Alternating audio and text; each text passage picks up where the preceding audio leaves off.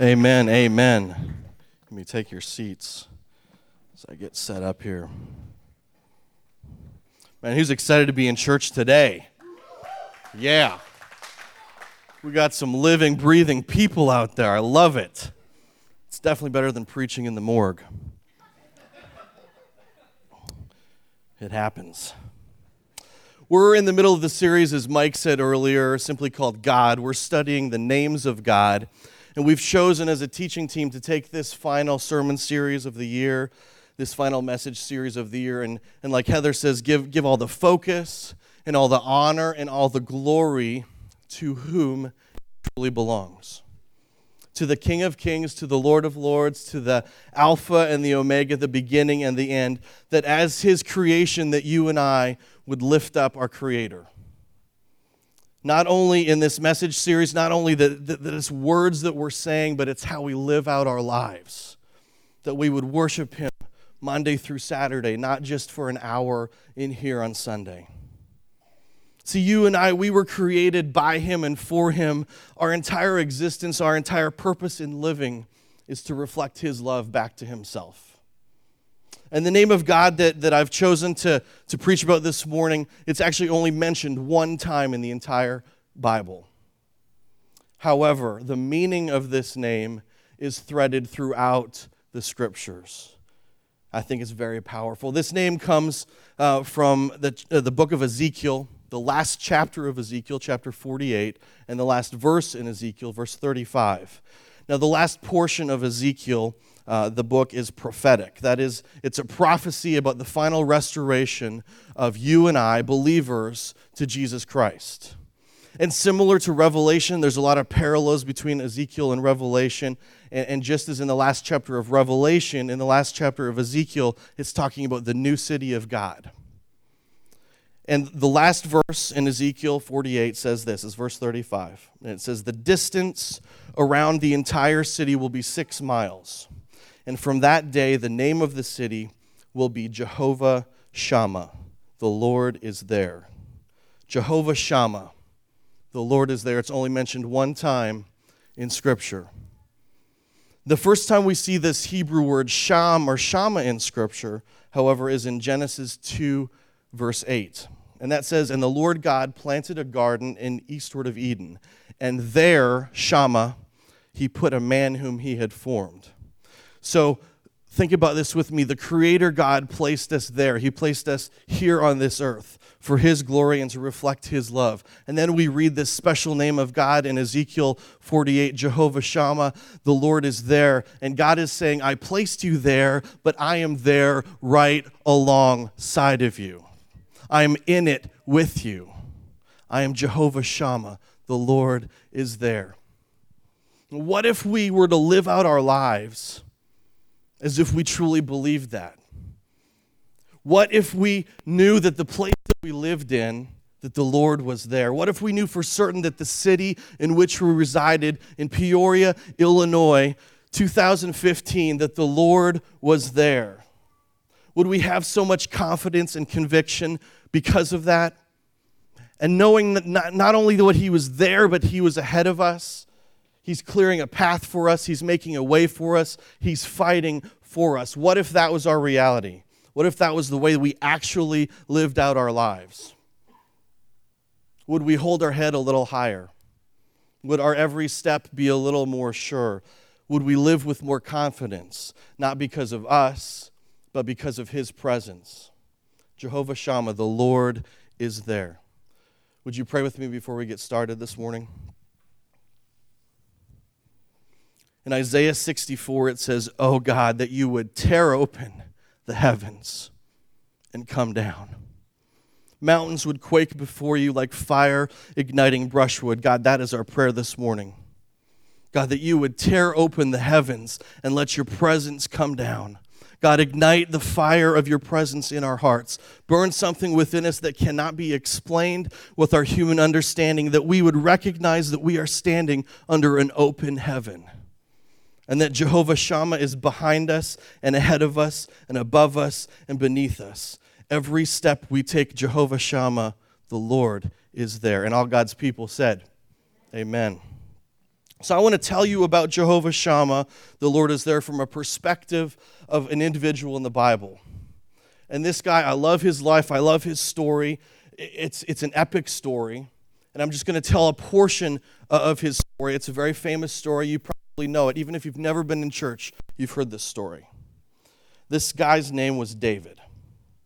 And I love this story so much because David knew that the Lord was there. He recognized Jehovah Shammah with him in his everyday moments. That's how he lived out his life.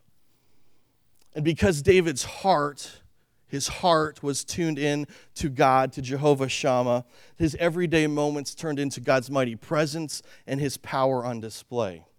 And I believe with all my heart that those same moments, that same God, can occur in your life and my life. If you want to follow along with me this morning, I'm going to be in 1 Samuel 16 and 17. 1 Samuel is right before 2 Samuel in the Old Testament, if you're looking for it. I'll give you a second. To give you an idea of where we're at, King Saul was currently the king of Israel but he had uh, disobeyed God, and God had turned his back on Saul and decided that he was going to anoint a new king of Israel. And so God told his prophet Samuel to go to this sleepy little insignificant town of Bethlehem to the house of Jesse. And once there, God would tell Samuel which of Jesse's sons to anoint as the new king of Israel. And Samuel arrives in Bethlehem. He arrives at Jesse's house, and immediately he sees Eliab, Jesse's oldest son. And he thinks to himself, Surely this is the one that the Lord is going to anoint. And God tells Samuel, No, Samuel, I don't look at the outward appearance, I look at the heart. Eliab is not the one. And one by one, Samuel goes down all of the sons, seven sons in all. And each time God says, No, this is not the one. And he gets to the last son, and God says, No, this is not the one. And he turns to Jesse. I'm sure both of them are confused in this moment. And he says, Jesse, do you have any more sons? And Jesse says, Well, there's the youngest, but he's out in the field watching the sheep and the goats. Obviously, this last son was not important enough to have at the original gathering. I mean, someone had to watch the sheep. And of course, this last son was David. And scholars estimate that David was around 10 to 13 years old at this point. He's out in the back watching the sheep. And Samuel says to Jesse, We're not going to do anything. We're not going to sit down. We're not going to go anywhere until you bring this boy in. And David comes in. And as soon as Samuel sees David, the Lord says to Samuel, This is the one. This is the one that's going to be the new king of Israel at age 10 to 13 years old. And so David stood there among his brothers, among his family, and Samuel got out his oil. And right there and then he anointed David as the next king of Israel. And the Bible says something interesting. It says that the Spirit of the Lord came powerfully upon David from that day on. You know, oil is a symbol of the Holy Spirit throughout the Bible. And just as David was anointed with oil, and the Spirit of the Lord came powerfully upon him. If you've given your life to Jesus, if you're a follower of Jesus, if you claim him, then just like David, the Spirit of the Lord is upon you. You see, upon salvation, you are sealed with the Holy Spirit. And if you don't know Jesus today, Jesus died for you. He loves you. He, he died a brutal death in your place. And you can turn to Him right now. He's pursuing you with so much love.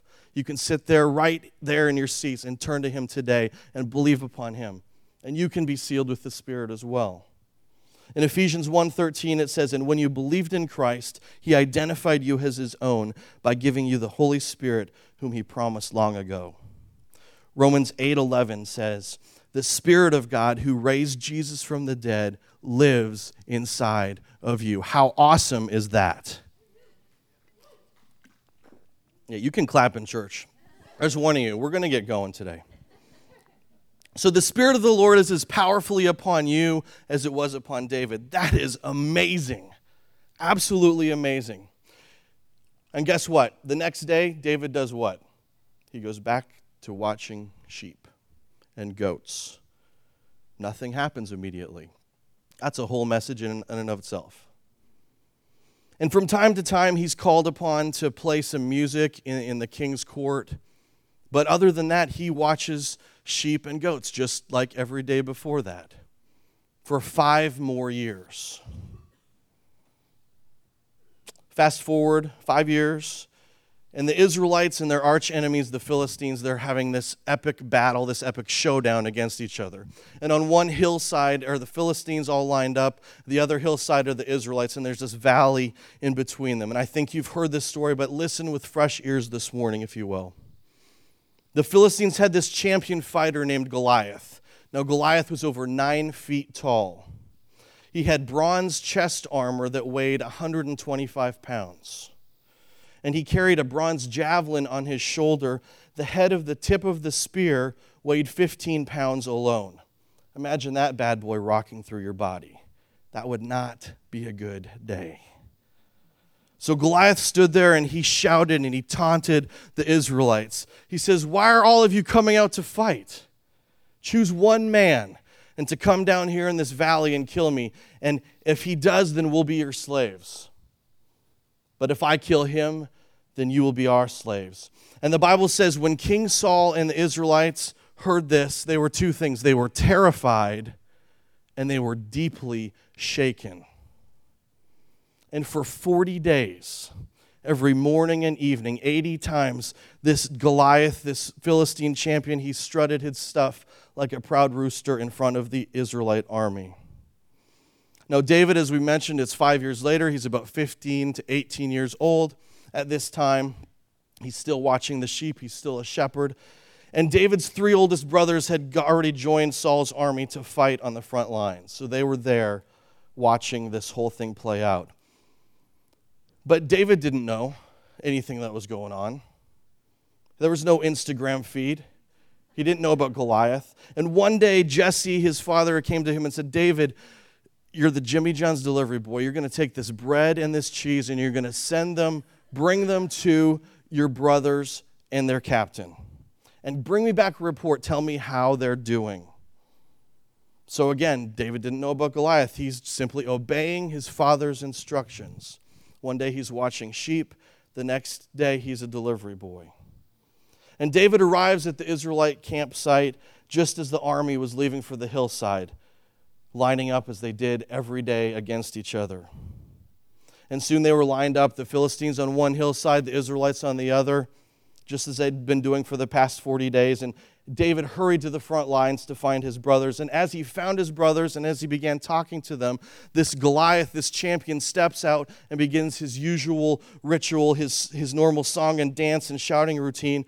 And the Bible says, as soon as the Israelite army saw him, they began to run away in fright.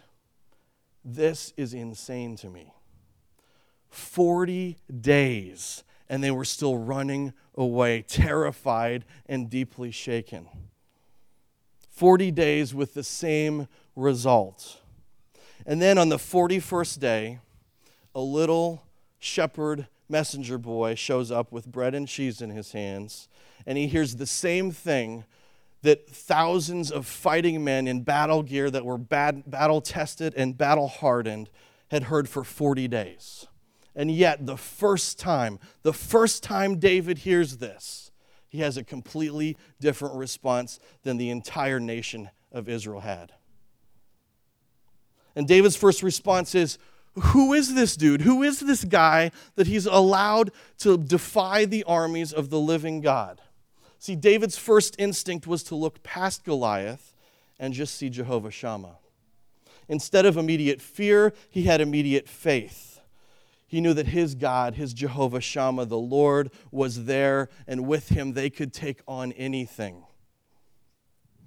But Eliab, David's, David's oldest brother, he heard David talking and he got angry. He said, Dave, what are you doing around here anyway? What about those few little sheep that you're supposed to be taking care of? In other words, David, shouldn't you be back in Bethlehem in the middle of nowhere doing that pointless, useless job, taking care of a few measly sheep? He said, David, I know all about your pride and your deceit. You just want to see the battle.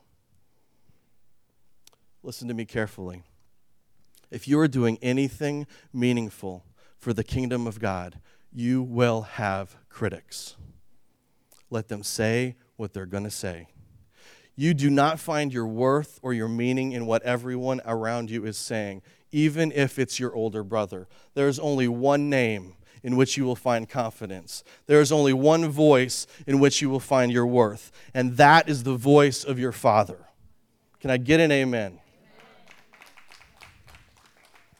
David was obedient to the voice of his father who had sent him.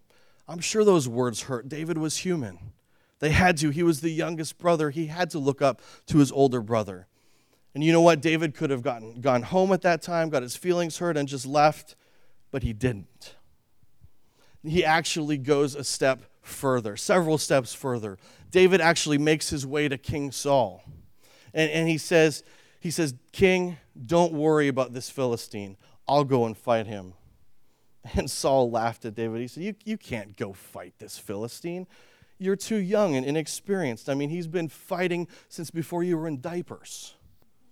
And David said, with all due respect, I've been a shepherd tending sheep for my father. Probably not a good start there, but uh, listen, King, I've been a shepherd, and whenever a lion or a bear comes and takes a lamb from me, I go after it. I go after it, king, and I knock it down and I rescue the lamb. And if it turns on me, I'll grab that lion or the bear by the throat, wring its neck, and kill it. That's some serious hunting right there. And, and king, I'll do the same thing to this Philistine pig who is taunting the troops of our living God. The God who delivered me from the teeth of the lion and the claws of the bear will deliver me from this Philistine. And so, if you think about it, at that point, Saul really didn't have anything to lose. He's been there for 40 days. No one's stepping up to the plate, including the king himself. So he said, Okay, go, and God be with you. And then there was this moment there where he made David try on his armor, and the armor didn't fit. It was really awkward. And David said, I, I'm not used to this. This isn't how God uses me. I'm just going to do it the usual way the usual way. And David goes to a nearby stream and he picks up five smooth stones. And then, armed only with his shepherd's staff and his sling, he starts across the valley to fight Goliath. And Goliath sees David coming and he starts to walk down into the valley. And he laughs. He says, Am I a dog that you come after me with sticks?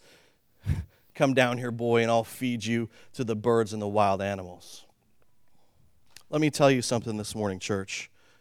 There was no one else coming to fight your giant. No one else. It's up to you.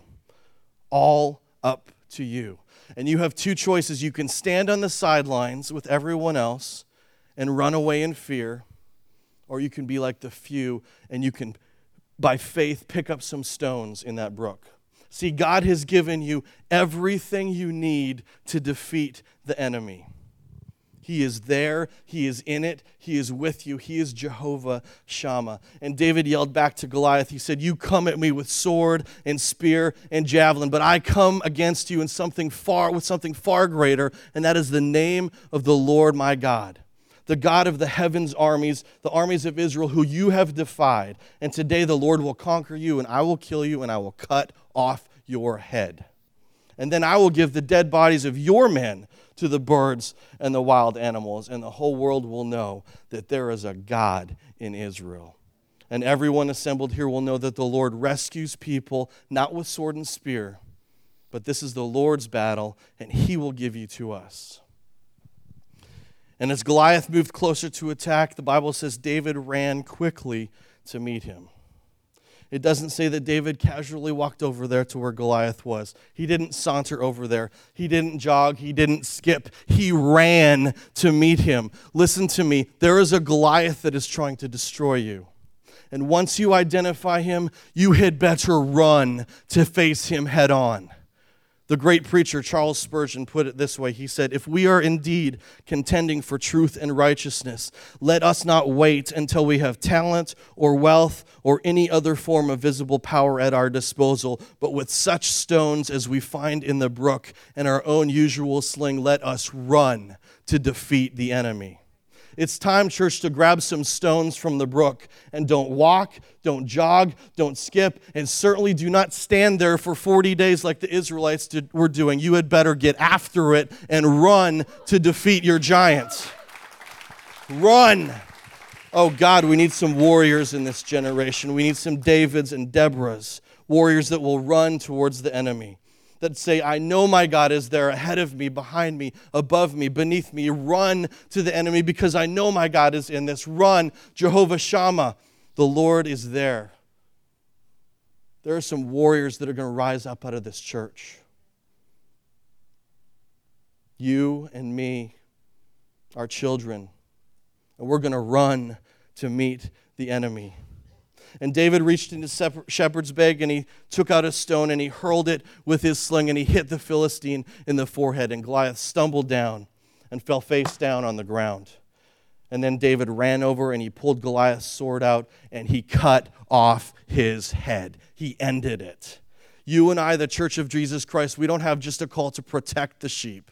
We are called to break down the gates of hell and to go after the enemy. And I'm serving public notice right now. Remember, though, our enemy is not people. It's not the person to your left or your right or in front of you or behind you. It's not people. We fight against a different battle. We fight against principalities and powers and spiritual wickedness in high places. Our Goliath is the father of lies. And if he can get you to freeze with fear the moment you see him and stand there like those pathetic Israelites like the rest of the world is doing right now, then the devil is winning. See, you and I need to chase down the lies, chase down the liar, and cut its head off. It's not enough just to scare the threat away. You have to put an end to it and pull out your sword and finish it off and end him. See, David's stone from his sling just knocked the giant down. The job needed to be finished, though. And you have a sword. It's your most powerful weapon, the sword of the Spirit, which is the Word of God. And it's time, church, to get out your sword and remind yourself that Satan is already defeated. Colossians 2 14 and 15. He, Jesus, canceled the record of charges against us and took it away by nailing it to the cross. Glory. Oh, my goodness. In this way, he disarmed the spiritual rulers and authorities and he shamed them publicly. He exposed them by his victory over them on the cross. He shamed them publicly. I don't know what you're facing today. I don't know what battle you're in. I don't know what giant you're facing. But whatever battle you're in, remember this there was a battle before the battle. Whatever giant you face, there was a battle before the battle. Whatever enemy you're facing, there was a battle before the battle. Jehovah Shammah has already won. Listen to me carefully. You don't fight for victory, you and I fight from victory. There is a huge difference. So Goliath was dead. And the Philistines turned and they ran because the Israelites now had some courage. And we need some warriors to rally the troops and see that the giants can be defeated. And as soon as David returned from killing Goliath, Abner, who was the commander of Saul's army, brought him to Saul with Goliath's head still in David's hand. I love this. How awesome a trophy would that make in your man cave? A little giant head, put that up there to remind yourself. That's what I'm talking about. I'm going after some giant heads. Yes. And Saul asked David a very interesting question. I'd never really realized this before until, until this time when I was studying this, this, uh, this message. He said, David, right after he'd killed Goliath, he says, David, tell me about your father. You see, that is the response that you and I should be seeking as we live out our lives. That with like David, we should live with such faith and obedience that people around us would say, "Tell me about your father." And David replied, "His name is Jesse, and we live in Bethlehem." Bethlehem. O little insignificant Bethlehem. Little insignificant Bethlehem. little insignificant Peoria. How often do we hear that? How often do we say that? Like Eliab told David, shouldn't you be back in Bethlehem watching your few sheep? See, the greatest lie that you could ever believe is that you're insignificant to the kingdom of God. Micah 5 2 says, But you, O Bethlehem, are only a small village among all the people of Judah, yet a ruler of Israel whose origins are in the distant past will come to you from my, on my behalf. Matthew 2 6, and you, O Bethlehem, in the land of Judah, are not the least among the ruling cities of Judah, for a ruler will come from you who will be the shepherd for my people Israel. See, the shepherd David was from insignificant Bethlehem. And yet, 28 generations later, in David's offspring, Jesus, the great shepherd, was born in little, small, insignificant Bethlehem. I love God's creativity. How do you think He announced the arrival of the great shepherd, Jesus? To shepherds, of course. Luke chapter 2. That night there were shepherds staying in the fields nearby, guarding their flocks of sheep. And suddenly an angel of the Lord appeared among them. I bring you good news that will bring great joy to all people. The Savior, yes, the Messiah, the Lord, has been born today in Bethlehem, the city of David. What is your Bethlehem this morning? What are you calling small that God says, no, there's greatness there? See, you are not the least, you are not small. You have the living Spirit of God inside of you. There is greatness in your next moment. And I think God hates the label of small. You cannot label something small that God is in. You can't. If God's in it, then it's huge, it's massive, it's of extreme importance. And if the very Spirit of God resides within us, then how dare we label anything He puts in front of us as small? You and I are either doing something with excellence or not with excellence. We are either doing work as unto the Lord or not unto the Lord. We are either using our talents or we're burying our talents. Who are we to decide if something is small or large? Who are we to decide what impact that our obedience will have for the kingdom of God? What is the Father given to you to do? Then don't wait do it today. Don't stand in the sidelines of fear. Grab some stones out of the brook in faith and run to defeat your giant. Give it everything you've got. Give it everything you've got as if it affects eternity because it does. Church, your God is not small. Your God is in it. Your God is there. Your God is Jehovah Shammah. Would you pray with me?